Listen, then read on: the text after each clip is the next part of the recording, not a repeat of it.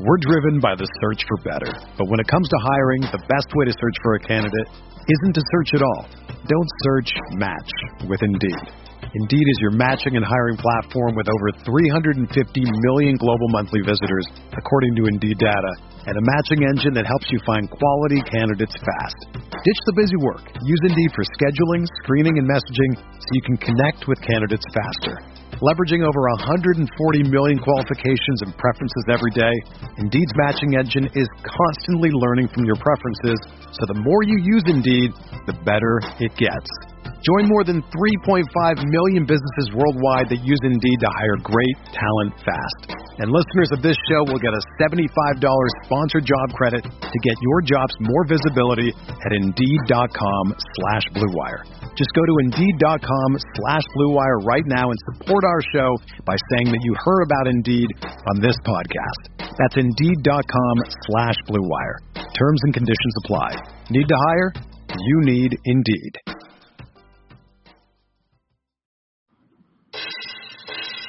It's Big Blue Banter, the answer to all your Giants matters. From run game to coaching to Bob Shepard's timbre. Hosted by Dan Schneier, analysis on fire. A Giants fan since day one, now preaching to the choir. Joined by Nick Falato, breakdowns with bravado. Passing you the facts like he passes on gelato. From just outside New York, a couple football dorks. A killer podcast when Dan says receiver corpse. They do the play by play, dropping almost every day. These experts know the X and O's just like Danny O'Shea. They do the review of the All 22, dissecting every throw. OC Manora lit up in Venora when he was a guest on the show. So there you have it, a podcast for Giants fans who are rabid, who can't wait for Sundays, the NFC East, the Fantasy League standings. We'll see you back here. It's Big Blue Banter. Welcome back. This is the Big Blue Banter New York Giants football podcast. I'm Dan Schneier, joined as my co-host Nick Falato. Today to break down the New York Giants' second preseason game against the Cleveland Browns, a team they have practiced against all week, and now they put it on the field, albeit not many actual starters for uh, actually no starters for the Giants, no starters for the Browns, I believe either. Very few players who probably will make too much of a major impact this season, but some back end roster guys competing for roster spots, so we got a lot of good information on that. Saw a little bit of Sam Beal today. Not what we wanted to see, but we saw a little bit of Sam Beal, wild player we were talking about. So, where do you want to start? What was, I guess, your key takeaway from this uh, Giants loss? Key takeaways. I mean, we saw some of the same things that we've seen in the past. Cam Brown doing excellent things on special teams. We saw some back end roster guys like you were talking about, the David Moas of the world, making plays down the line of scrimmage, making, uh, just creating pressures. Also made that tackle way down the field when Kyle Lauletta acted like Michael Vick and rushed for like 33 yards downfield. I thought that was really encouraging. And I guess we could start with that defensive line, Dan. I mean, we have the Giants. You have Leonard Williams, you have Dexter Lawrence, B.J. Hill, Danny Shelton, Austin Johnson, and then you have this guy David Moa, who's who's really kind of making a lot of noise. And I mean, the Giants are kind of deep all throughout this roster. There are going to be solid players cut, but do you think uh, anything there's anything special with this David Moa character who has an interesting type of build and just an insatiable I guess you could say competitive toughness about him. I mean, that that goes with a lot of these Giants. They play really, really hard for Joe Judge, but Moa for the second preseason game in a row really stuck out. Yeah, he definitely stuck out, and like like just like Trent Harris, who we were talking about earlier this week. Uh, I did see Trent Harris got in a nice pressure.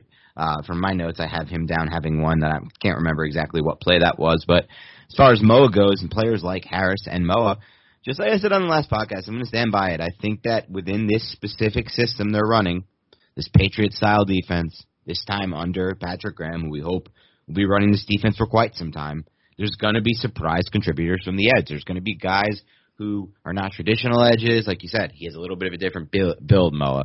And yet they're going to find ways to get pressure, to create pressure through different types of, you know, blitz packages, formations, personnel groupings, things of that nature. That's what they did all last season. Giants are 12th in sacks last year, despite having nothing from the edge presence. Literally nothing. They lost Carter.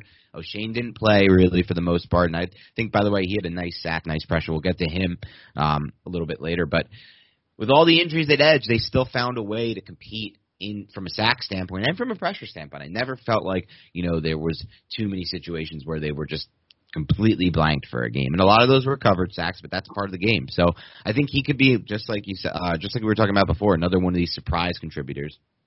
I think it's interesting with him because I didn't realize this, but he's 20 years old. Like he just turned 20, like born in 2001 type of 20 year old. Like that, that, that's absolutely insane to me. This is a six foot three, 275 pound player. So like we said, kind of unique. I think I mean, we, we, we talk about Niko Lalos a lot, right? The kid from Dartmouth last year, another 2020, uh, undrafted free agent. And we think he might be a practice squad type contributor on this team. I think Moa could be pushing for that type of spot. I'm not sure if those two would be competing with each other, especially since the Giants added so much depth and you have players like Trent Harris who fit so well into what Patrick Graham wants to do. I think that's something interesting to kind of view at the back end of preseason game three to see if any of those two can continue to make plays in the preseason.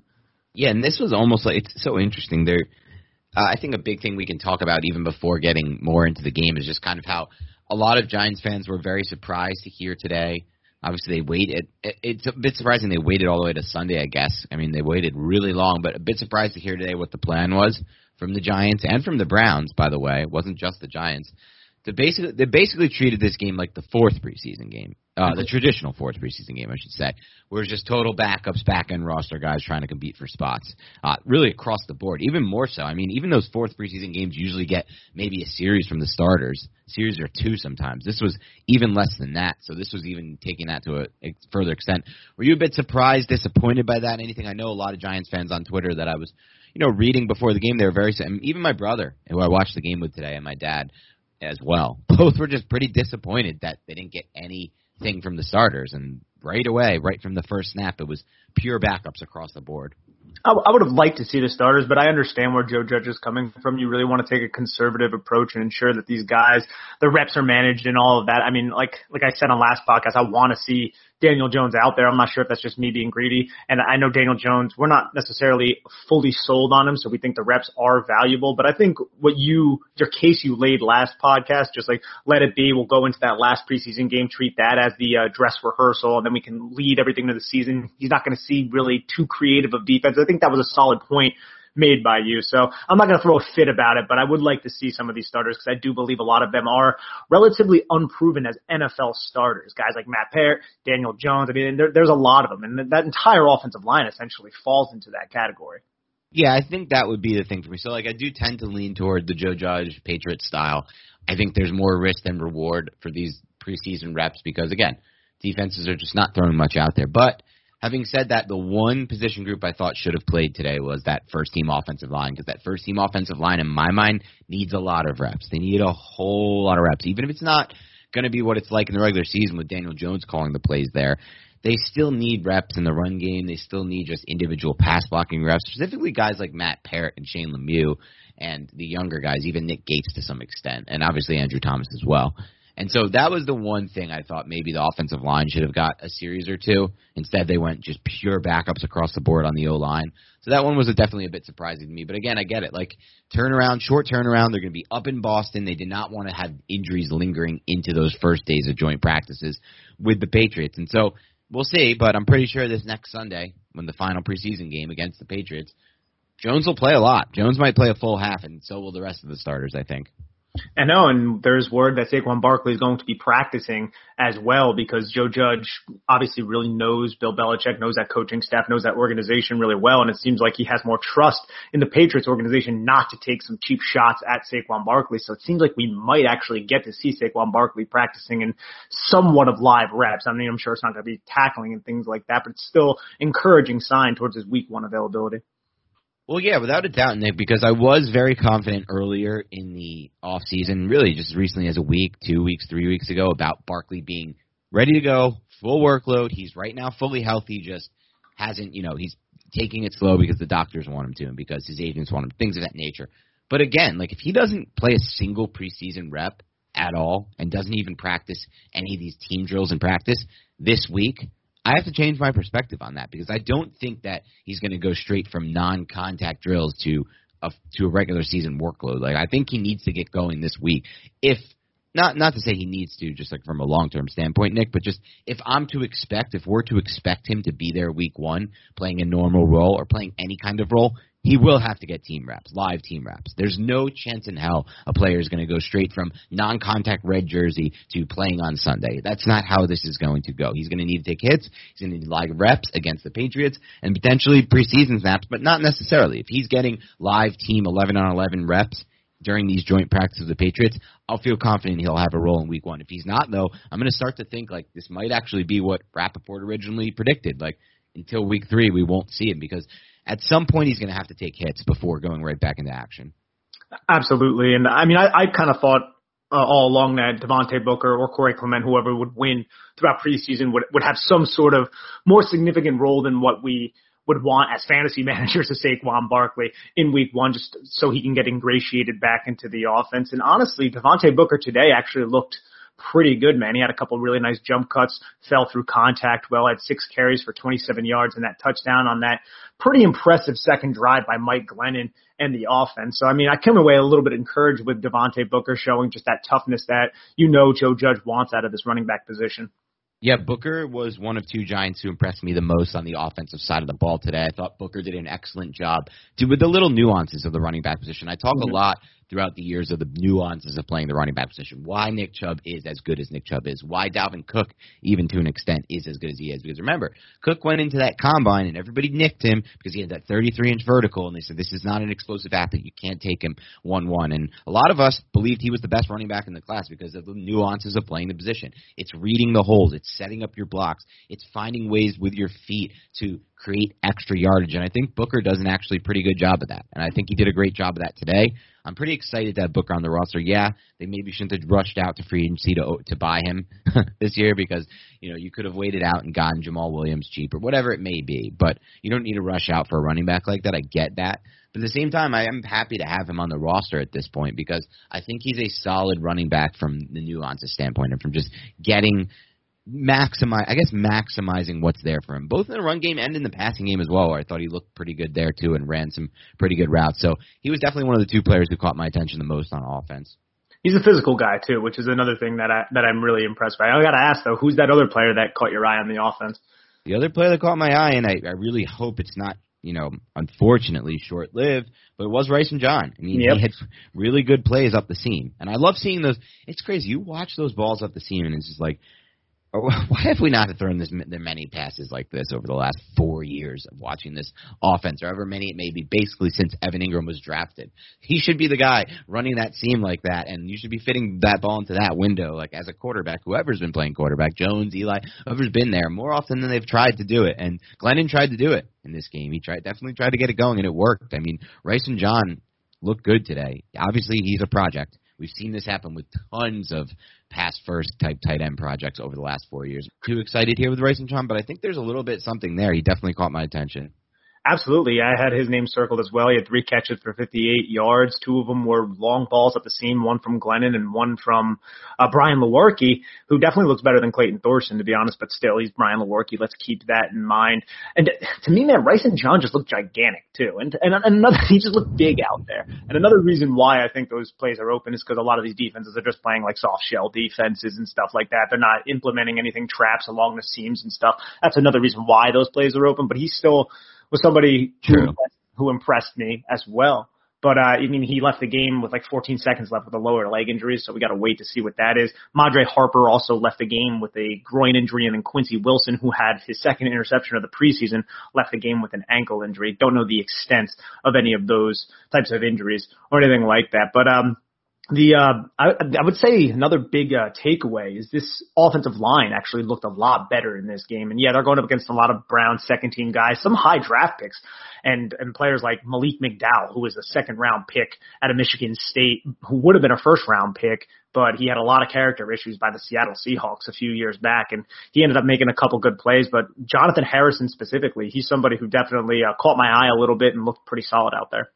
Yeah, he had a good game, which is not surprising, but I mean, he was really not a good player with the Jets. If you look at everything there, he was a arguably some people thought he was the worst center in the NFL when he was playing with the Jets. So, I mean, this is preseason. This is going against guys he'll never face in the regular season, unfortunately. I'm not going to get my hopes too high, but he did have a good game, and it's worth noting that at least in this game against the competition he faced today, which again resembled, if we're going to be completely honest, more of that fourth traditional fourth preseason game where it's all the back end roster guys competing for roster spots, and so it, we have to take that into consideration. But yeah, I mean, the offensive line definitely looked better. Uh, unfortunately for me, Nick, it just doesn't mean much if I'm going to be honest toward the 2021 season because again, just pure backups across the board and you know going against backups across the board so none, none of that really translates at all unfortunately but yeah at least it gives you a little bit of a better feeling i guess about the depth yeah, it was just good to see the offense move the ball somewhat. I mean, yeah. I guess I mean, they started the game with that jet sweep to CJ Board, and I thought uh, Booker ran the ball, you know, somewhat well on that first drive. The second drive was much better. We saw some GH counter, some inside zone, play action boot, get Glennon rolling out into space. Saw a lot of horizontal spacing concepts, some slant flat, similar kind of looks that we've seen from Jason Garrett, 12 personnel, you know, double Y sets, running the jet sweep to that side. Similar stuff that we saw last year. I hope that we're going to see a little bit more, uh, just uh, different types of, um, I guess, alignments and plays based off those alignments in the regular season from Jason Garrett. And I don't blame him for not showing that, you know, early on in uh, preseason or anything like that. But man, dude, watching that first drive from the Browns offense and seeing Kevin Stefanski's opening script on a preseason game, it was just beautiful to see, really. I mean, it, that, that guy can really call plays, sell his offensive formation. Yeah show one thing, then run something else off of it, get the defense running in the entire opposite direction of where they're supposed to be. I mean, we saw that on that first Browns drive. It's just, uh, and it led to a fourth down touchdown where, um, Madre Harper surrendered the touchdown. And he didn't use Jerome Henderson's technique, Dan. We talk about Jerome Henderson's technique all the time. He went with that far hand instead of the near hand, and then it ended up being a really nice touchdown catch from the Browns receiver.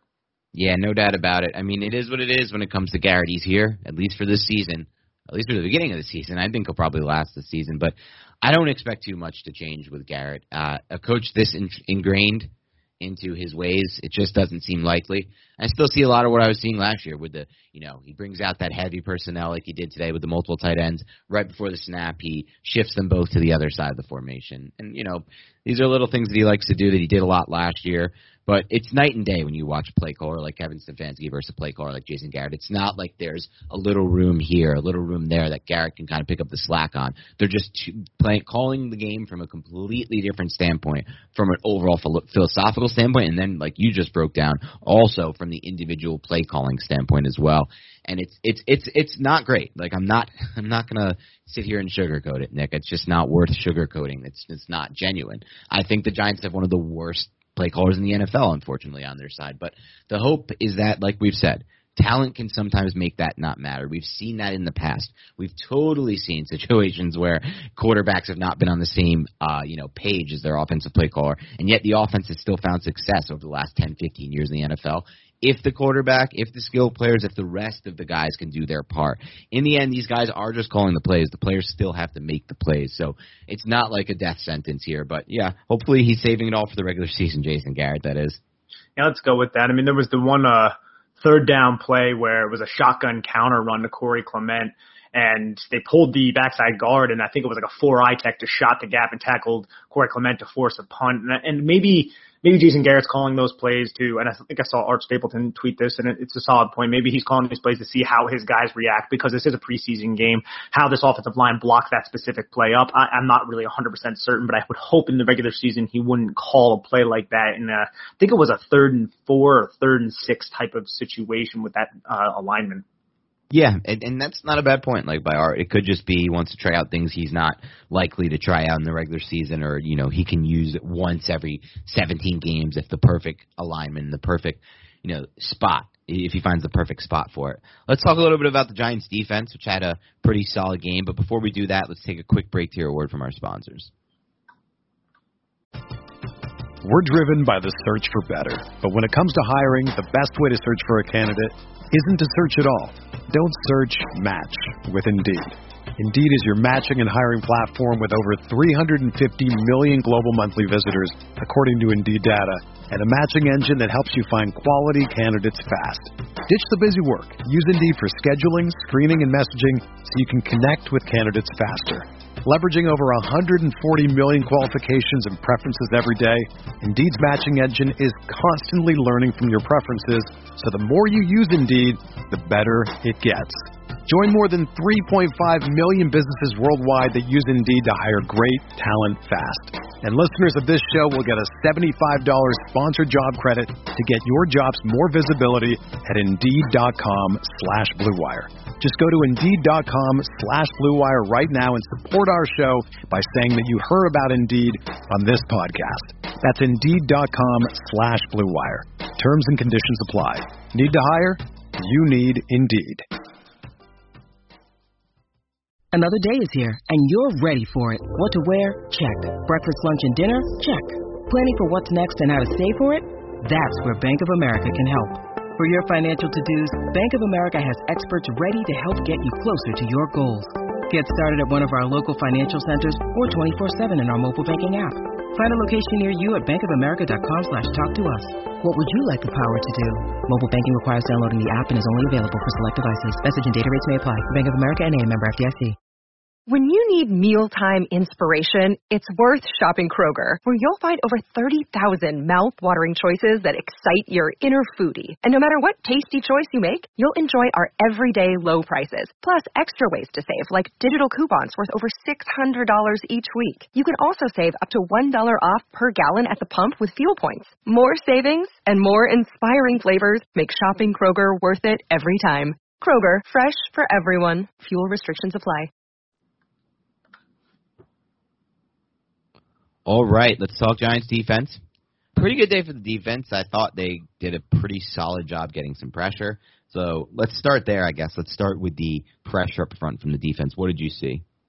Well, we talked a little bit about David Moa and Trent Harris. I thought both of them had solid, uh, just a solid game creating pressure. And another name that comes to mind is Raymond Johnson, who looks gigantic out there, to be honest. He's another one who looks really big like Rysen John, and he had a big hit on Case Keenum. And I think that was on the same play where Carter Coughlin had a bad rep at a linebacker on DPI, didn't get his head turned around, was just kind of mugging the tight end up the seam. I thought there was another rep where Coughlin kind of didn't do a great job in coverage as a linebacker. It was like a tight end cross or something, and he was just a little bit too late to bite downward on it, and it ended up being a first down conversion for the Browns. But other than that, I saw Carter Coughlin making a lot of other good plays. But those are the two names that I really wanted to kind of bring up is Raymond Johnson and Carter Coughlin. What did you see from those two?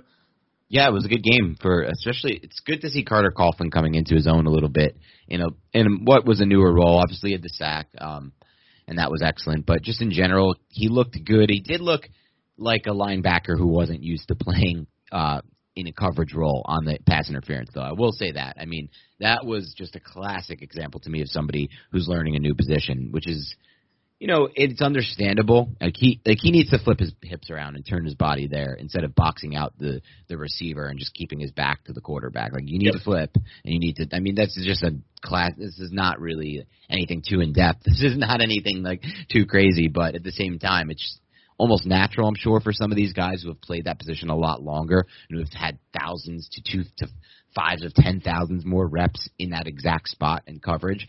And so it, it does give me a little bit of feel like we can't really put this guy out there right now at this position. He's still more of a project because there's going to be times where he's going to put be put in that exact spot in the regular season if he's in that role. But you know, he's playing hard, he's working hard, he's learning a new spot, and he's at least making plays he is making plays, and he's not just making plays in coverage. They also used him on the third down. The Giants forced a three and out, and he had the sack with B.J. Hill, who also got into the uh, backfield. wasn't credited with the sack, but Carter Coughlin ended up, I think it was Case Keenum, hitting Case Keenum, getting that sack, and that was just another play of him using that just relentless type of uh, pressure ability to get into the backfield and and uh, just end a drive. And it kind of speaks to his versatility, which is something held so high by this Giants coaching staff, by Patrick Graham, and I think it's one reason why we're going to see Carter Coughlin make this roster because he is showing enough at linebacker. I agree. He had a couple. I think it was really one series where it was he got that DPI and he had that one other mishap, just kind of slow reaction ability at linebacker. But he does a lot of different things for this defense, and you know you can kind of plug and play him. If there's an injury at edge, you can put Carter Coughlin in there. If there's an injury at linebacker, you right. can put him in there. And I think that's going to be a really valuable asset come season when injuries just start hitting teams. I completely agree with that. I think he's definitely on a path toward making the roster. Who else stood out to you on the defense, Nick, or who else did you want to touch on? yeah, we brought up uh, B.J. Hill as well, and I think we should just probably talk about Rodarius Williams. He uh he had one really good play. I think it was a tight end in the slot, and he just jumped, undercut the ball, just knocked it away. Really, really calm, really, really good discipline uh, on that one specific play. And then I feel like a lot of the other plays that he had were up and down. He was picked on a little bit, not as much I think as in the first game, just an up and down game overall. But one thing I loved about it, we just spoke about Carter Coughlin's versatility. He was very versatile as well. He was playing on the boundary, he was playing in the slot, played a little bit at safety, and I think another guy who we didn't expect to really make this roster at the beginning of training camp. And now we're like, you know what? I think Rodarius Williams is going to earn a 53. I think we definitely have been on that path, and I think that's what seems, at least on paper, to be to be likely. But I still have this weird feeling he might not make the roster. He might just be a practice squad stash for year one, based on just their pure depth there. But I do think he's on a path there. He's definitely on a path. But it, I've seen these paths before from some of these back end guys, and to me, Coughlin feels like more of a lock, at least to me uh, even though they're drafted in pretty similar positions. Um, as a as a back end roster guy, I still think there, you know, it's time to to to. I don't want to say see if Rodarius Williams is going to make the roster. Just I just feel that depth at that position makes it a little bit tougher for him versus a guy like Coughlin, who's really not competing against too much at that inside spot. I mean, outside of you know, outside of Blake Martinez, even to say there's not any fully entrenched guys. I know Tae Crowder, you could say, obviously Reggie Ragland, who I like a little bit more, but seems like he's got a clear path there. I would say so too. I think I think that's fair if you're going to compare the two. But I wouldn't be shocked if Williams doesn't earn a spot. And I didn't really think that early on in training camp. But at the same time, if he is released, it is a deeper position group, and the Giants do like carrying a lot of cornerback. And here's another player who adds a lot of special teams value who actually played cornerback, but he's a wide receiver. And Matt Cole, man, Matt Cole, he's doing it all for the Giants right now. He's a really, really good gunner, had a good tackle as a gunner, also had that big play against the Jets, keeping the ball at like the one or two yard line, knocking it back in bounds before it went into the end zone. He's traditionally a wide receiver, and then they put him out there for a series or two at cornerback, and he didn't see any targets. Instead, the Browns targeted Sam Beal. Yeah, without a doubt. All right. I'm sorry. I just it wasn't great from Sam Beal though either, man. Like Sam Beal was just kind of getting picked on that one play where he just he allowed the wide receiver to come back towards the football. He drifted. He he saw the play. He noticed it initially. It was solid technique, and then he just allowed the or the wide receiver to jump in front of him and he didn't attack the ball. It was a very passive type of play from him and you can't be making those types of plays. I saw him miss a couple tackles as well. He's definitely somebody that struggled for me and if there was one player I had to name on the defensive side of the football that I was not impressed with, it would definitely be Sam Beal. Yeah, I was just about to get to Beal because Beal had a bad game and Beal has not had a good camp. Beal has not had a good camp before this with the Giants. He hasn't had any good off seasons with the Giants, and now he's got a bad preseason game in a key spot to go along with really just no buzz whatsoever from camp. So we're getting to the point with Beal where this path is pretty clearly starting to trend toward he's going to be cut and released. And what a disaster it was to use that third round supplemental pick on him. Just a total panic move by Gettleman at the time, if we're going to call spade a spade. He didn't like the cornerback situation on the roster, and instead of looking at this like how you should look at a roster, like if we don't have the option to take a corner right now, we might need to address that position the next off season. He looked at it like we're going for this Eli Super Bowl, I guess, in 2018. We might as well dip a little bit into the future with an early supplemental pick um, to to get Beal. But in the end, you're dumping a top 75 pick on a guy with injury concerns in college, playing at a low level, who was no guarantee at any point to be a NFL contributor. And it's going to look pretty likely like he'll be washed out of the NFL in my mind if the Giants do gut him. And it's looking likely they will be cutting him. So just a low key one of the worst moves of these last four years for me, uh, the Sam Beal thing. But it is what it is at this point. I mean, I had a little bit of hope when we broke down the corners earlier this offseason because he should, on paper, he seems like a more talented option than a Rodarius Williams. But on paper isn't everything, especially when you get to a guy like Beal who just has had injuries, doesn't have the best frame for this in my mind after watching him play a little bit more, and just at this point just seems to not be fitting in well. Yeah, he's very slender. I mean, he's only 24 years old, and he has traits, and, and, and NFL teams bank on traits. I wouldn't be shocked if someone brings him into their practice squad, but he's going to have an uphill battle because none of those teams took risks on him.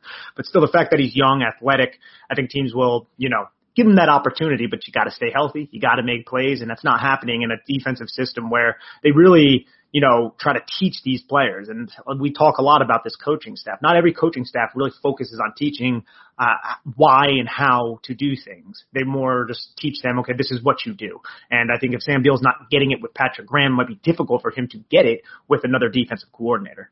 Yeah, I think that's fair. On the flip side, Alex Bachman, not the best game for him. Dropped that, obviously, that looked like a pretty nice ball on the back shoulder. Dropped that one, and then had another drop in the first half. He's been a little bit better recently in training camp, getting some buzz.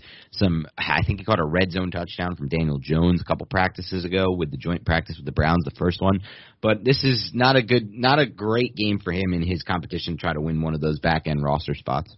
Yeah, I don't think either of us expected either that he would Uh, secure one of those, maybe a practice squad type player.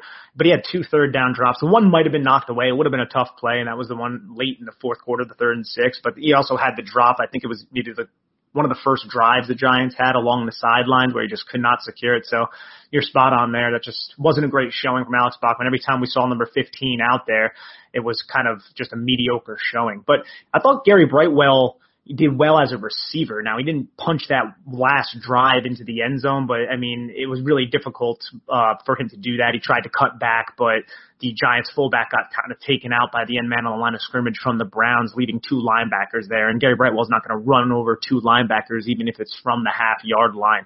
But as a receiver, and just to kind of see him out there, because we haven't seen a lot of these rookies like we talked about on last podcast, it's kind of nice to at least see him get some run and actually catch some footballs from Brian Lewerke. Yeah, you nailed it. Um, Brightwell is much better than we expected, naturally speaking, as a receiver. That's a skill set you need, in my mind, to stick in the NFL at that position, um, unless you're, you know, the rare types, Adrian Petersons. And so, and obviously, Gary Brightwell is not that. So, yeah, that's a good sign for him. It's a very good sign for him. I still think he's facing an uphill battle based on the usage, based on, you know, uh, the fact that Corey Clement's still on this roster, but we'll see what happens there. Yes, and we brought up Oshane a little bit. Uh, Ximines, he had one sack and then he had another pretty solid pressure. I would say got hip to hip, used the outside hand club and the inside hand to kind of create a little bit of separation, and then burst into the pocket and it flushed the uh, Kyle Lauletta, former Giant great, out of the former preseason Giant great, out of the pocket and led to that run. I thought that was a pretty solid play from Oshane just to kind of create havoc, but then obviously it led to a long a rush from Lauletta and then the fumble and everything like that at the end of the half though. So context is also pretty important there. Yeah, no doubt about it. Thought it was interesting that we saw Xavier McKinney running with the second team to start the game. Um, what did you make? Did you make anything of that, or what?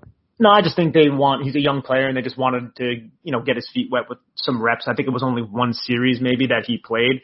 So I, I don't really read too much into I saw Darnay Holmes out there as well. He made a nice tackle, but it was only, I think he was out there for maybe two series, but I don't really read too much into that. Yeah, I don't either. I does definitely was surprised to see McKinney out there though, with that considering everyone else who was benched. Yeah, young players, man. I guess they just wanted to end up playing him, especially since he had a, you know, injury shortened rookie season. And then we had a David Sills, a nice touchdown catch, had a really, really nice grab along the sidelines on a deep horizontal cross as well. I mean, he's he's to make it hard for the Giants to cut him. But I mean, I saw them try him as a as a gunner. He did a solid job winning inside. But when you watch guys like Keion Crossen and then even C.J. Board, it seems like both of those guys are probably better at being gunners than uh, David Sills. So I, I'm not a hundred percent certain if if or if he's to be able to make this roster. But he's he's valuable as a receiver, and he shows a lot of nuance, and, and I really like him in that role. Yeah, it's going to be interesting. That's going to be a super interesting one because he's been the training camp hero. He's been the preseason hero now. It's a steady drumbeat as a receiver, but then there comes the question: Do these back end guys at that position make the team because of how they can, you know, compete in the preseason against competition you're never going to see in the regular season? As a receiver, or do they make it because they can be a, a plus gunner in snaps that are going to matter in the regular season against NFL, you know, special teams units? And ultimately, I think most teams, including the Giants, will go with Plan B there, which is you know take the guy who's going to give you the best chance to win on special teams in real games. I don't know if Sills, if he makes the team, will ever even have an opportunity to get you know regular season snaps at the receiver position, given the depth and given how likely and how often Jason Garrett wants to run 12 personnel with two tight ends on the field and only two receivers. So to me, I would bank on him actually not making this roster if I had to guess right now, but he's certainly making the best case he can to make the roster. certainly, definitely the best case. Uh, that's that's definitely a certainty. And um, also another gunner that we talked about, mentioned a little bit, is Cam Brown. Man, I mean, every time that guy's out there, they put him out at gunner. This guy's just an absolute maniac. He makes tackles down the field. He just does incredibly good stuff. Thomas McGaughey, he, he just uh, raved about him throughout practice this week. He said he's very talented. He's a rare bird. He's just different. He's a six foot five, 230 pound guy that can run like a deer. And you know what? He's right. yeah. he, he's just a freak athlete, man. And, I, and I'm, I'm glad the Giants got that him in the uh, sixth round last year. Yeah, he's a nice special teams piece for them for sure. Maybe one day he'll be able to develop in something on this defense, some kind of situational piece. But at worst case, you're getting a really good special teamer, and that that matters a lot to this team, and it should matter because it definitely helps you win games. Absolutely. Matthew Slater, ask him. He's had a long career in New England and has been incredibly valuable to their special teams unit. Yep, no doubt about it. All right, anything else you want to touch on from this preseason game? No, no, I think we're all good. Let's uh, see what they can do in these New England practices, and then up for that last preseason game. It's going to be a big week. I think it's going to be really, really big week for the Giants as far as giving us a glimpse at what 2021 can be because they're going a short turnaround, heading up to Boston, and then they're going to have these big time practices back to back versus the Patriots, where a lot it's going to be intense. I think those are going to be almost like close to regular season style practice. I think both coaches are on board with this is when we finally gear down. This is the start of our preseason of what actually matters. They're doing it all in one week because they don't want to risk the injuries, which I get.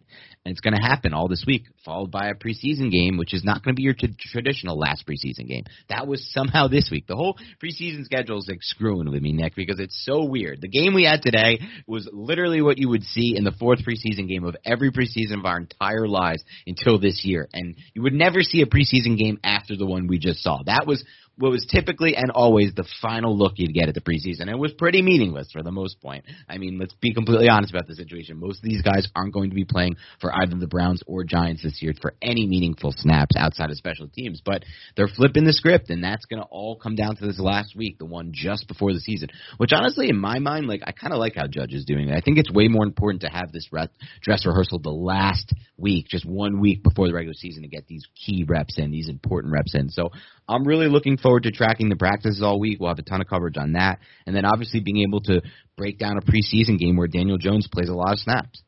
Absolutely. I mean, I'm just looking forward to seeing Daniel Jones' second year in this with some of his new weapons. I mean, I don't think we're going to end up seeing Golladay. I can't really speak to Barkley or Toney at this point. Maybe we'll see Golladay. Who knows? You know, but you know, I'm just excited to uh, kind of tackle all this, and we'll be right here for it.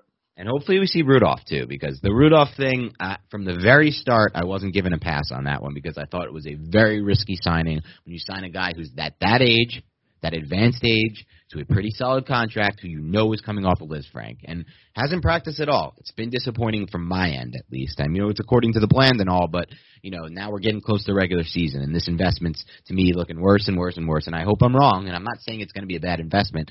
All I'm saying is, if I could pick any investment they made this off season that's the least likely to hit, I would say it's for sure this one coming off the list, Frank. So I'm hoping I'm wrong because they could really use a good Y tight end like Rudolph. And I'd like to see him play in this preseason game. I know that's probably a long shot at this point, but if it is Nick, then they're only a week away from the regular season. So the, what does that mean about his week one status? You know, even guys like Golladay are like, uh, you know, and I agree with you. We might not see him this week, but then what? Because we're getting close to the regular season. At this point, it's like Golladay, Toney, Rudolph, Barkley four guys who are expecting to make key contrib- contributions. If they're not on the field this Sunday, one full week, just one week before the regular season, I'm not going to get worried, but it's it's something to think about. It absolutely is something to think about, especially since we just saw Rysen John get injured. Cole Hikutini got injured. So who do we exactly have left at tight end? The kid that they signed from Ohio State, Hausmann, and you have um Nakia Stewart Griffin, or however you pronounce yeah. it. So it, it's not looking great from that position standpoint either. And we know that position is so valuable to what Jason Garrett wants to do as well. And you don't have Levine Toilolo anymore either. So you're looking at Kaden Smith, you're looking at Evan Engram, and then some guys you probably didn't think were going to make your roster. So it's it's not looking great from that standpoint. Yeah, it's an odd situation right now with the skill players because there's four key guys and just none of them are playing anything right now. They're not practicing, they're not playing any preseason snaps, and so we'll see what happens. But I'm hoping they get up to speed fast. But anyway, a lot to cover this week coming up, so keep it locked and loaded here, Big Blue Banter Podcast. I'm Dan Schneier, that's Lotto. As always, have a great rest of your weekend, and we'll talk to you soon.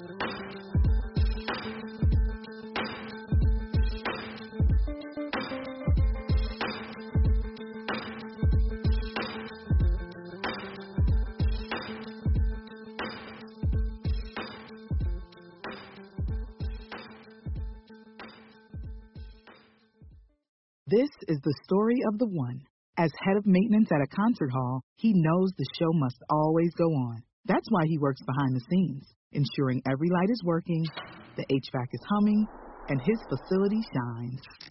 With Grainger's supplies and solutions for every challenge he faces, plus 24-7 customer support, his venue never misses a beat. Call quickgranger.com or just stop by.